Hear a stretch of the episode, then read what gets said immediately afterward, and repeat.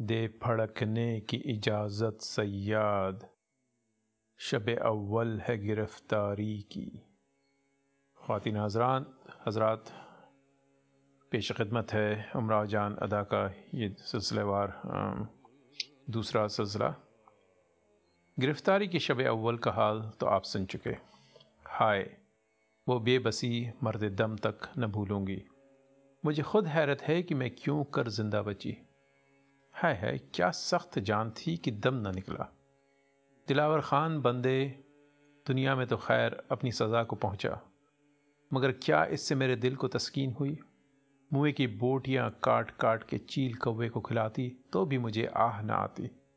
यकीन है कि कब्र में तुझ पर सुबह और शाम जहन्नम के कुंदे पड़ते होंगे, और क़यामत के दिन खुदा चाहे तो इससे बदतर दर्जा होगा। हाय मेरे माँ बाप का क्या हाल हुआ होगा? कैसे तेरी जान को कलपते होंगे? बस मिर्ज़ा साहब, इतनी आज कही बाकी कल कहूँगी। अब मेरा दिल है कि उमड़ा चला आता है। जी चाहता है खूब चीखें मार मार के रो आप मेरी आवारगी की सरगजश सुन के क्या कीजिएगा? बेहतर है कि यहीं तक रहने दीजिए। मैं तो ये कहती हूँ, काश दिलावर ख़ान मुझको मार ही डालता तो अच्छा था। मुट्ठी भर खाक से मेरी आबरू ढक जाती। मेरे माँ बाप की इज़्ज़त को धब्बा न लगता। ये दीन दुनिया की रसियाई तो ना होती। हाँ मैंने अपनी माँ को एक बार फिर देखा था। कब इनको देखा था? इसको एक ज़माना हुआ। अब खुदा जाने जितनी जीती हैं या मर गई। सुना है कि छोटे भाई के एक लड़का है। माशा चौदह पंद्रह वर्ष का। दो लड़कियाँ हैं। मेरा बेअख्तियार जी चाहता है कि इन सबको देखूँ। कुछ ऐसा दौर भी नहीं मुए एक रुपये में तो आदमी फैज़ाबाद पहुँच सकता है। मगर क्या करूँ? मजबूर हूँ। इस ज़माने में जब रेल न थी, फैज़ाबाद से लखनऊ चार दिन का रास्ता था। मगर दिलावर खान इस खौफ से कि कहीं मेरा बाप पीछा ना करे, नहीं मालूम किन पहाड़ रास्तों से लाया कोई आठ दिन में लखनऊ पहुँची। मुझ निगोड़ी को क्या खबर थी कि लखनऊ कहाँ है? मगर दिलावर खान और पीर बख्श की बातों से मैं इतना समझ गई थी कि ये लोग मुझे वहीं ले जाते हैं। लखनऊ का मैं नाम घर में सुना करती थी, क्योंकि मेरे नाना यहीं किसी महल की ड्योड़ी पर सिपाहियों के नौकर थे। घर में इनका ज़िक्र होता रहता था। एक मरतबा वो फैज़ाबाद भी गए थे। मेरे लिए बहुत सी मिठाई और खिलौने ले गए थे। मैं इन्हें अच्छी तरह पहचानती थी। लखनऊ में गोमती इस पार करीम की ससुराल में मुझे लाकर उतारा। छोटा सा कच्चा मकान करीम की सास मोई मुर्दे शूनी किसी मालूम होती थी। मुझे घर में ले गई एक कोठरी में बंद कर दिया। सुबह होते लखनऊ पहुँच, पहुँची थी। दोपहर तक बंद रही। फिर कोठरी का दरवाज़ा खुला। एक जवान सी औरत, जो करीम की जोरू थी। तीन चपातियाँ और एक मिट्टी के प्याले में चमचा भर माश की दाल और एक बदनी पानी की मेरे आगे रख के चली गई। मुझे इस वक्त वो भी नेमत हो गई। आठ दिन हो गए थे घर का पका खाना नसीब ना हुआ था। रास्ते में चने और सत्तुओं के अलावा सिवा कुछ मिला ही ना था। कोई आधी बदनी फिर भर पानी पी गई। इसके बाद ज़मीन पर पाँव फैलाकर सो रही। खुदा जाने कितनी देर सोई, क्योंकि उस अंधेरी कोठरी में दिन रात की तमीज़ न हो सकती थी। इस मरतबा दरमियान में कई मरतबा आँख खुली। चारों तरफ़ अंधेरा, कोई आस न पास फिर ओढ़नी से मुँह ढांप के पड़ रही, फिर नींद आ गई। तीसरी चौथी मरतबा जो आँख खुली तो फिर नींद न आई। पड़ी जागती रही। इतने में करीम की सास डाइन की शक्ल बकती बड़बड़ाती अंदर आई। मैं उठ बैठी। लौंडिया कितनी सोती है? रात को चीखे चीखे, चीखते चीखते गला पड़ गया। झिंझोड़ झिंझोड़ के उठाया, सांस ही ना ली। मैं तो समझी थी सांप सूंघ गया। ए लो, वो तो उठ बैठी।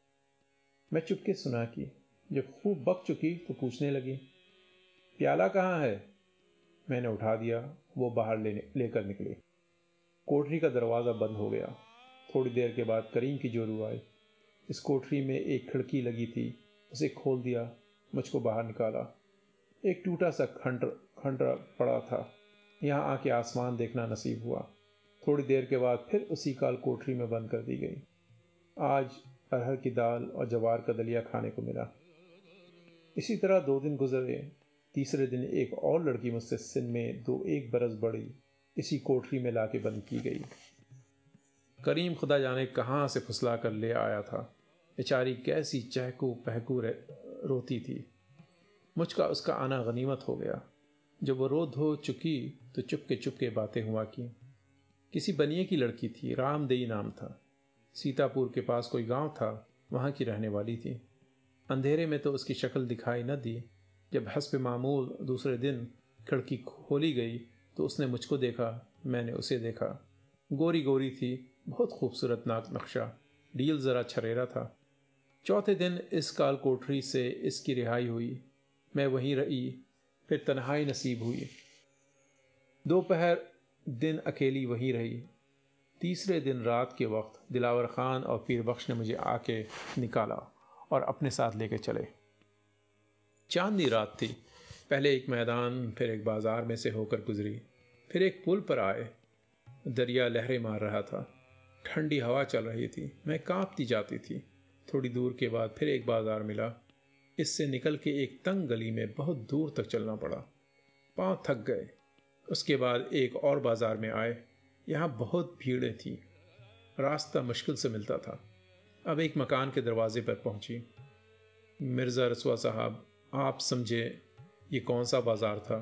ये वो बाज़ार था जहाँ मेरी इज़्ज़त फरोशी की दुकान थी, यानी चौक।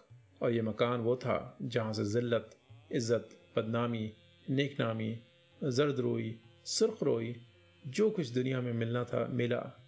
यानी खानम जान के मकान का दरवाज़ा खुला हुआ था। थोड़ी दूर पर जीना था, जीने पर से चढ़ के ऊपर गई। मकान के सहन में से होकर सदर दालान के दाहिनी तरफ़ एक दालान वसी में खानम जान के पास गई। खानम साहब को आपने देखा होगा, उस ज़माने में उनका सिन करीब पचास बरस के था। क्या शानदार गुड़िया थी।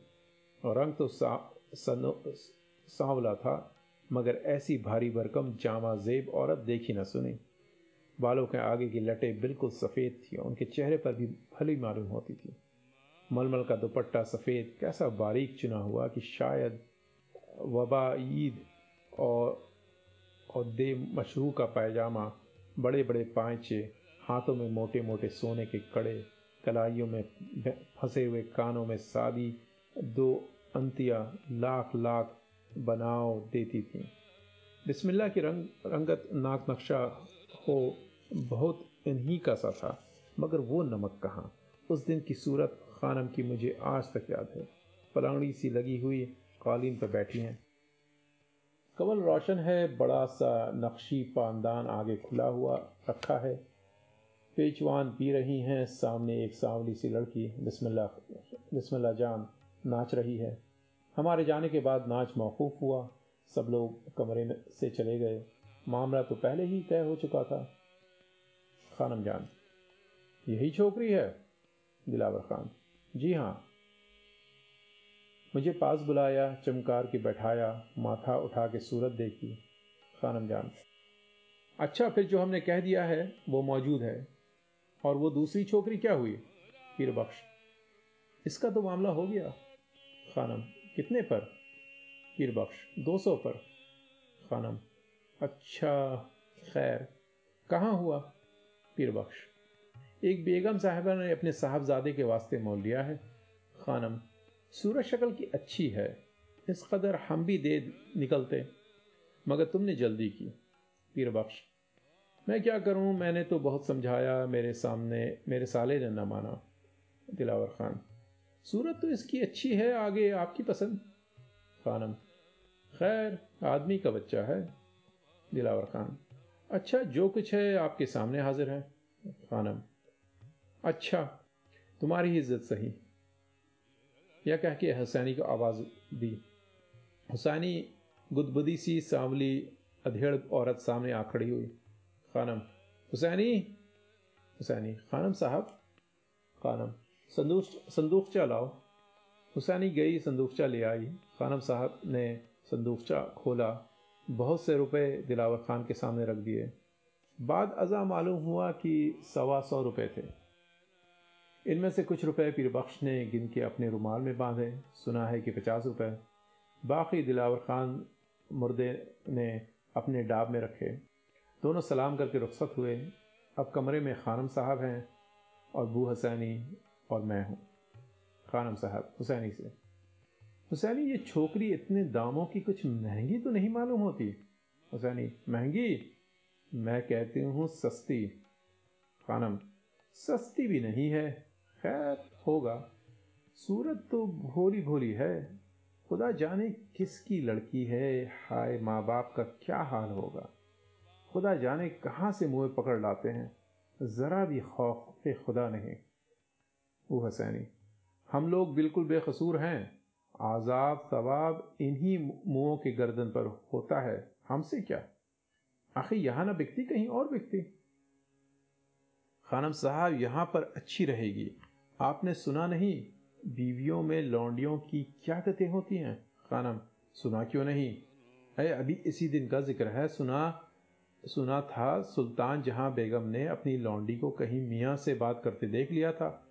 सीखों से दा, दाग के मार डाला। हुसैनी दुनिया में जो चाहे कर लें क़यामत के दिन ऐसी बीवियों का मुँह काला होगा। खानम मुँह काला होगा। जहन्नम के कुंदे पड़ेंगे। हुसैनी, खूब होगा। मुयों की यही सज़ा है। इसके बाद बू हुसैनी ने बड़ी मन्नत से कहा, बीबी, ये छोकरी तो मुझे दे दीजिए, मैं पालूँगी। माँ बाप का है, माल आपका है, खिदमत मैं करूँगी। खानम, तुम ही पालो। अब तक बू हुसैनी खड़ी हुई थी। इस गुफ्तगु के बाद मेरे पास बैठ गई। मुझसे बातें करने लगी। हुसैनी, बच्ची, तू कहाँ से आई है? मैं रोके। बंगले से, हुसैनी। खानम से, बंगला कहाँ है? खाना ए, है, क्या नन्ही हो? फैजाबाद को बंगला भी कहते हैं। हुसैनी, मुझसे, तुम्हारे अब्बा का क्या नाम है? मैं, जमादार। खानम, तुम भी गजब करती हो, भला वो नाम क्या जाने, अभी बच्चा है। हुसैनी अच्छा तुम्हारा नाम क्या है? मैं, अमीरन। खानम भाई, ये नाम तो हमें पसंद नहीं। हम तो उमराव कहकर पुकारेंगे। हुसैनी, सुना बच्ची? उमराव के नाम पर तुम बोलना। जब बीवी कहेंगी उमराव, तुम कहना जी। उस दिन से उमराव मेरा नाम हो गया। थोड़े दिनों के बाद जब मैं रंडियों के शुमार में आई, लोग उमराव जान कहने लगे। खानम साहब मरते दम तक उमराव कहा थी बू हुसैनी, उमराव साहब कहती थी। इसके बाद बू हुसैनी मुझे अपनी कोठरी में ले गई। अच्छा अच्छा खाना खिलाया, मिठाइयाँ खिलाई, मुँह हाथ धुलाया, अपने पास सुला रखा। आज रात को मैंने माँ बाप को ख्वाब में देखा। जैसे अब्बा नौकरी पर से आए हैं, मिठाई का दोना हाथ में है, छोटा भाई सामने खेल रहा है, उसको मिठाई की डलियाँ निकाल के दी। मुझे पूछ रहे हैं, जैसे मैं दूसरे दालान में हूँ। अम्मा बावरची खाने में हैं, इतने में अब्बा को जो देखा, दौड़ के लिपट गई। रो रो के अपना हाल कह रही हूँ। ख्वाब में इतना रोई कि हिचकियाँ बन गई। बूजैनी ने होशियार किया, आँख जो खुली क्या देखती हूँ? न वो घर है, न दालान। अब्बा है, न अम्मा है। बू हुसैनी की गोद में पड़ी रो रही हूँ। बू हुसैनी आँसू पूछ रही हैं। चिराग रोशन था। मैंने देखा कि बुआ हसैनी के आँसू भी बराबर जारी हैं। वाकई, बुआ हसैनी बड़ी नेक ज़ात औरत थी। उसने मुझ पर वो शफकत की कि चंद ही रोज़ में अपने माँ बाप को भूल गई। और भूलती न तो करती क्या? अव्वल तो मजबूरी, दूसरे नए ढंग, नए रंग। अच्छे से अच्छे खाने को, खाने वो जिन के जायके से भी आगाह न थी। कपड़े वो मैंने कभी ख्वाब में भी ना देखे थे। तीन लड़कियाँ बिस्मिल्ला जान, खुर्शीद जान, अमीर जान, साथ खेलने को। दिन रात नाच गाना, जलसे, तमाशे, मेले, बागों की सैर वो कौन सा ऐसा ऐश का सामान था जो मुहैया ना था? मिर्ज़ा साहब, आप कहेंगे कि मैं बड़े कट्टर दिल की थी कि बहुत जल्द अपने माँ बाप को भूल कर खेल कूद में पड़ गई। अगर चाहे मेरा सिन बहुत कम था, मगर खानम के मकान में आने के साथ ही मेरे दिल को आगाही सी हो गई कि अब मुझे उम्र भर यहीं तैर करना है।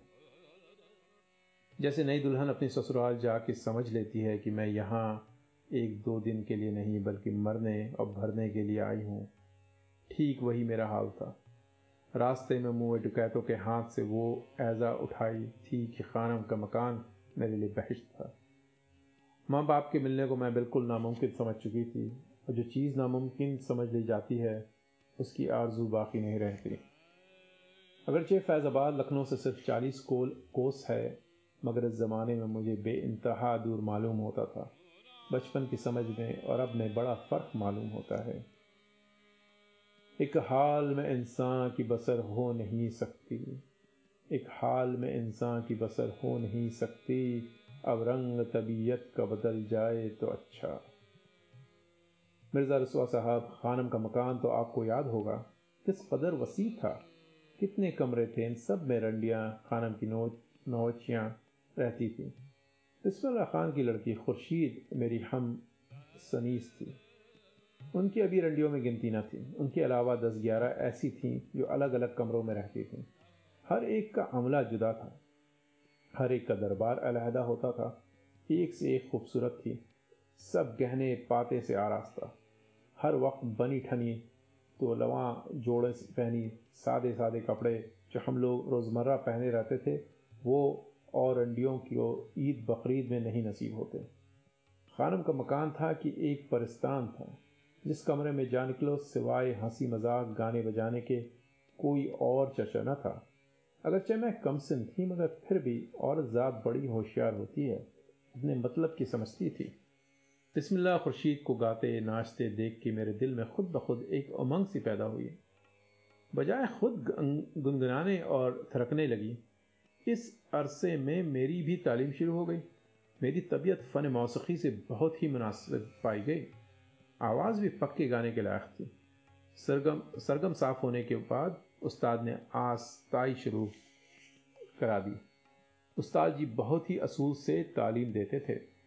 हर एक राग का सुर बेवरा जबानी याद कराया जाता था और वही गले से निकलवाते थे। मजाल ना थी कि कोई सुर को कोमल से अत कोमल सुध से असुद या तीवर से तीर तीर तीवरतर हो जाए। और मेरी भी हजतें करने की आदत थी। पहले तो उस्ताद जी, खुदा करे उनकी रूह शर्मिंदा ना हो, टाल दिया करते थे। एक दिन खानम साहब के सामने मैं राम कली गा रही थी। धेवत सुध लगा लगा गई। उस्ताद जी ने न टोका। खानम साहब ने फिर उसी को कहवाया। मैंने फिर उसी तरह कहा। उस्ताद जी फिर खबर ना हुए। खानम साहब ने घूर के देखा। मैं उस्ताद जी का मुँह देखने लगी। उन्होंने सर झुका लिया। फिर तो खानम ने उनको आड़े हाथों लिया। खानम, उस्ताद जी, ये क्या था? राम कली में औचार धेवत से है और वही सुर ठीक नहीं। और मैं आपसे पूछती हूँ धेवत कोमल है या सुध उस्ताद कोमल, खानम ओ छोकरी, तूने क्या कहा था? उस्ताद सुध खानम फिर आपने टोका क्यों नहीं? उस्ताद, कुछ मुझे ख्याल नहीं रहा। खानम वाह, ख्याल क्यों नहीं रहा? इसीलिए मैंने दोबारा कहलवाया। फिर भी आप मुँह में घुगनियाँ भरे बैठे हैं। आप इसी तरह छोकरियों को तालीम देते हैं? अभी किसी समझदार के सामने इसी तरह गाती तो क्या वो मेरे जन्म में थूकता? उस्ताद जी उस वक्त बहुत ही खफीफ हुए, चुप हो रहे। मगर दिल में बात लिए रहे। उस्ताद जी अपने को नायक समझते थे और थे भी ऐसे ही। उस दिन से खानम का टोकना उनको बहुत ही नागवार हुआ। एक दिन ऐसा इत्तेफाक हुआ कि मैं सो, सोहा गा रही हूँ। खानम भी मौजूद हैं। मैंने उस्ताद जी से पूछा, गंधार इसमें कोमल है या अत कोमल उस्ताद जी अत कोमल खानम हाँ साहब, माशाल्लाह, ये मेरे सामने। उस्ताद, क्यों? खानम और फिर आप मुझसे पूछते हैं क्यों? सोहा में गंधार अत कोमल है। भला आप तो कहिए। उस्ताद कहने लगे, गंधार कोमल लगाइए। खानम, बस आप ही खायल हो जिए। खुद आप कोमल कहें और छोकरी को बहकाते हैं या मुझे कसते हैं। हाँ साहब, मैं कुछ आता ही नहीं। खाक चाट के कहती हूँ, गले से ना अदा हो मगर इन कानों ने क्या नहीं सुना। मैं भी ऐसे वैसे घराने की शागिर नहीं मियाँ गुलाम रसूल को आप जानते होंगे। उन बातों से क्या फ़ायदा? अगर बताना हो तो दिल से बताइए, नहीं तो माफ़ कीजिए, मैं और कोई बंदोबस्त कर लूँगी। छोकरियों को गलत न कीजिए। उस्ताद जी, बहुत खूब। ये कह के उठ गए। कई दिन नहीं आए। खानम खुद तालीम देने लगी। चंद रोज के बाद खलीफा जी बीच में पड़े। खसमा खसमी होके मिलाप हो गया। उस दिन से उस्ताद जी ठीक ठीक बताने लगे। बताते ना तो करते क्या? वो खानम को इतना ना समझते थे।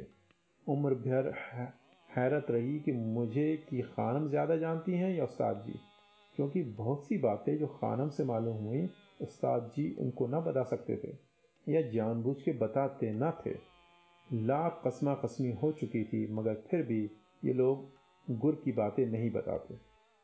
मुझे कुछ ऐसा शौक हो गया था कि जहाँ किसी बात में शक हुआ, या मैं समझ थी कि उस्ताद जी टालते हैं, उस्ताद जी के जाने के बाद खानम साहब से पूछ लेती थी।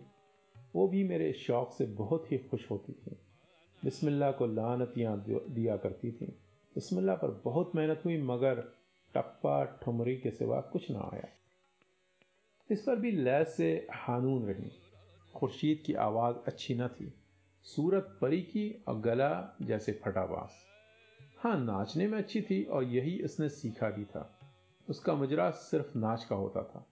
यूँ गाने को एक आध चीज़ सीधी सादी गा भी देती थी कि गाने का नाम हो जाए। खानम की नवचियों में बेगा जान गाने में फर्द थी। मगर सूरत वो कि रात को देखो तो डर जाओ। सया जैसे उल्टा तवा। उस पर चेचक के दाग। पात भर, खीमा भर दो तो समा जाए। लाल लाल आँखें, भद्दी नाक, बीच से बखरी हुई। मोटे मोटे होंठ, बड़े बड़े दांत, फरबा इंतहा से ज़्यादा। इस पर ठगना खत, बोनी हथनी की लोग फप्ती कहते थे। मगर क़यामत का गला था। मालूमात बहुत अच्छी थी। मूर्छना इन्हीं के गले से निकला, निकलते सुना। मैं जब उनके कमरे में जा जा निकलती, मारे फरमाइशों के दिख कर देती थी। मैं, बाजी हाँ ज़रा सरगम तो कहना। बेगा, सुनो, सारे पाधानी। मैं, ये मैं नहीं मानती। श्रुतियाँ अलग अलग करके बताओ। बेगा, लड़की तू तो बहुत सताती है। अपने उस्ताद जी से क्यों नहीं पूछती? मैं, अल्लाह, बाजी तुम ही बता दो। बेगा सारे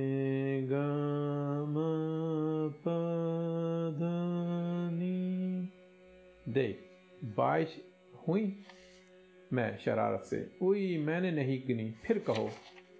बेगा जा अब नहीं कहती। मैं, वाह, मैं तो कहवा के छोड़ूँगी। बेगा फिर वही कह दिया, ले अब ना सुन, सताना। मैं हाँ आपकी गिनी। निखाव में दो है ना? बेगा हाँ दो। मैं तो ठीक बाईस हुई। अच्छा ले अब तीनों ग्राम कह दो। बेगा, ले अब टहलिए, कल आइएगा। मैं अच्छा तंबूरा उठा लाऊं? कुछ गाऊं? बेगा, क्या गाओगी? क्या गाऊं? मैं, धना, धनासरी। बेगा, क्या गाऊं? आस्ताई, ध्रुपद, तराना। मैं अल्लाह बाजी ध्रुपद गाओ। बेगा, ले सुन। तो फिर बेगा द्रुपद गाती हैं। तन की तप तप ही मटे, मिटे, जब पिया को दर्शत भर देखूँगी, जब दर्शन पाऊँगी उनको, तब ही जी जन्म अपना लिखूँगी। अष्ट जाम ध्यान मोहे वाको रहत रहत है, न जानू कब दर्शन थीलूँगी जो को हो पर व्योपार से मिला दे वा के पाइन में सीस टिकूँगी। खानम जान की नवचियों को सिर्फ़ नाच गाने की तालीम नहीं दी जाती थी, बल्कि लिखने पढ़ने के लिए मकतब भी था। मौलवी साहब नौकर थे। हसब दस्तूर मैं भी मकतब में पहुँच भेज, भेजी गई। मौलवी साहब का नूरानी चेहरा सफ़ेद, कतरवाल दाढ़ी, सूफियाना लिबास, हाथ में उम्दा, फ़िरोज़े और अकीक की अंगूठियाँ खाक पाक की तस्बी उसमें सजदा गाह बंधी हुई। हर हरूली ली जरेब चांदी की चांदी की शाम बहुत ही नफीस। डेढ़ खम हुक्का, अफ्यून की डिबिया प्याली गर्ज की जुमला, तबर्रकात आज तक नज़र में है। क्या सुथरा मज़ाक था। रोज़ेदार भी ऐसे कि किसी ज़माने में बुआ हुसैनी से हजब इतफ़ाक़ कुछ रस्म हो गया था। आज तक उसे निभाए जा रहे हैं। बू हुसैनी भी इन्हीं दीन दुनिया का शौहर समझती थी। बुढ़िया बुढ़े में इस मज़े की बातें होती थी कि जवानों को हौसला होता था। मकान कहीं जैदपुर की तरफ़ था। घर पर खुदा के दिए गाँव, ग्राव, मकान, बीवी, जवान, लड़के, लड़कियाँ सब कुछ मौजूद था। मगर ख़ुद जब लखनऊ में तहसील इल्म के लिए तशरीफ़ लाए, यहीं रहे। शायद दो चार मरतबा गए होंगे। अक्सर अज़ीज़ मिलने को यहीं चले आते थे। घर से कभी कभी कुछ आया भी करता था। दस रुपया खानम साहबा देती थी। ये सब बुआ हसैनी को मिलता था। खाने, पीने अवकाफ़ यून की ताक बुआ हसैनी लेती थी। तहवीलदार बुआ हसैनी थी। कपड़ा बुआ हसैनी बनवा देती थी। खानम साहब भी मौलवी साहब को बहुत मानती थी, बल्कि मौलवी साहब की वजह से बुआ हुसैनी की इज़्ज़त करती थी। या तो आपको मालूम है कि मेरी परवरिश बुआ हुसैनी ने अपने ज़िम्मे ली थी, इसलिए मुझ पर मौलवी साहब की तवज्जो ख़ास थी। ये तो मैं अपनी ज़बान से नहीं कह सकती कि मुझे क्या समझते थे। पास से अदब माने है और लड़कियों से ज़्यादा मुझ पर ताकीद थी। मुझ ऐसी करंदा कुंदा ना तराश को इन्होंने आदमी बना दिया। या इन्हीं की जूतियों का सदका है कि जिस अमीर रईस की महफिल में गई, हैसियत से ज़्यादा मेरी इज़्ज़त हुई। इन्हीं की बदौलत आप ऐसे लायक व फायक साहबों के जलसे में मुँह खोलने की इजरात हुई। शाही दरबारों में शिरकत का फ़ख्र हासिल हुआ। आला दर्जे की बेगमात के महल महल में गुजर हुआ। मौलवी साहब ने बहुत ही शफ़क़त से मुझे पढ़ाया। अल्फ बेख़त्म हो के बाद करीमा मामीमा महमूद नामा, सिर्फ़ रवान पढ़ा के आमद नामा याद करा दिया। इसके बाद गुलिस्तान शुरू करा दी। दो सतरें पढ़ाते थे, सबक हिफ्स कराया जाता था खसूस अशार। लफ्ज़ लफ्ज़ के माने, फ़िक्रे की तरकीब नोक ज़बान थी, लिखने पढ़ने पर भी मेहनत ली। इमला दुरुस्त कराया गया, ख़त लिखवाए गए, गुलिस्तान के बाद और किताबें फ़ारसी की पानी हो गई थीं। सबक इस तरह होता था जैसे आमोख्ता पढ़ाया जाता है।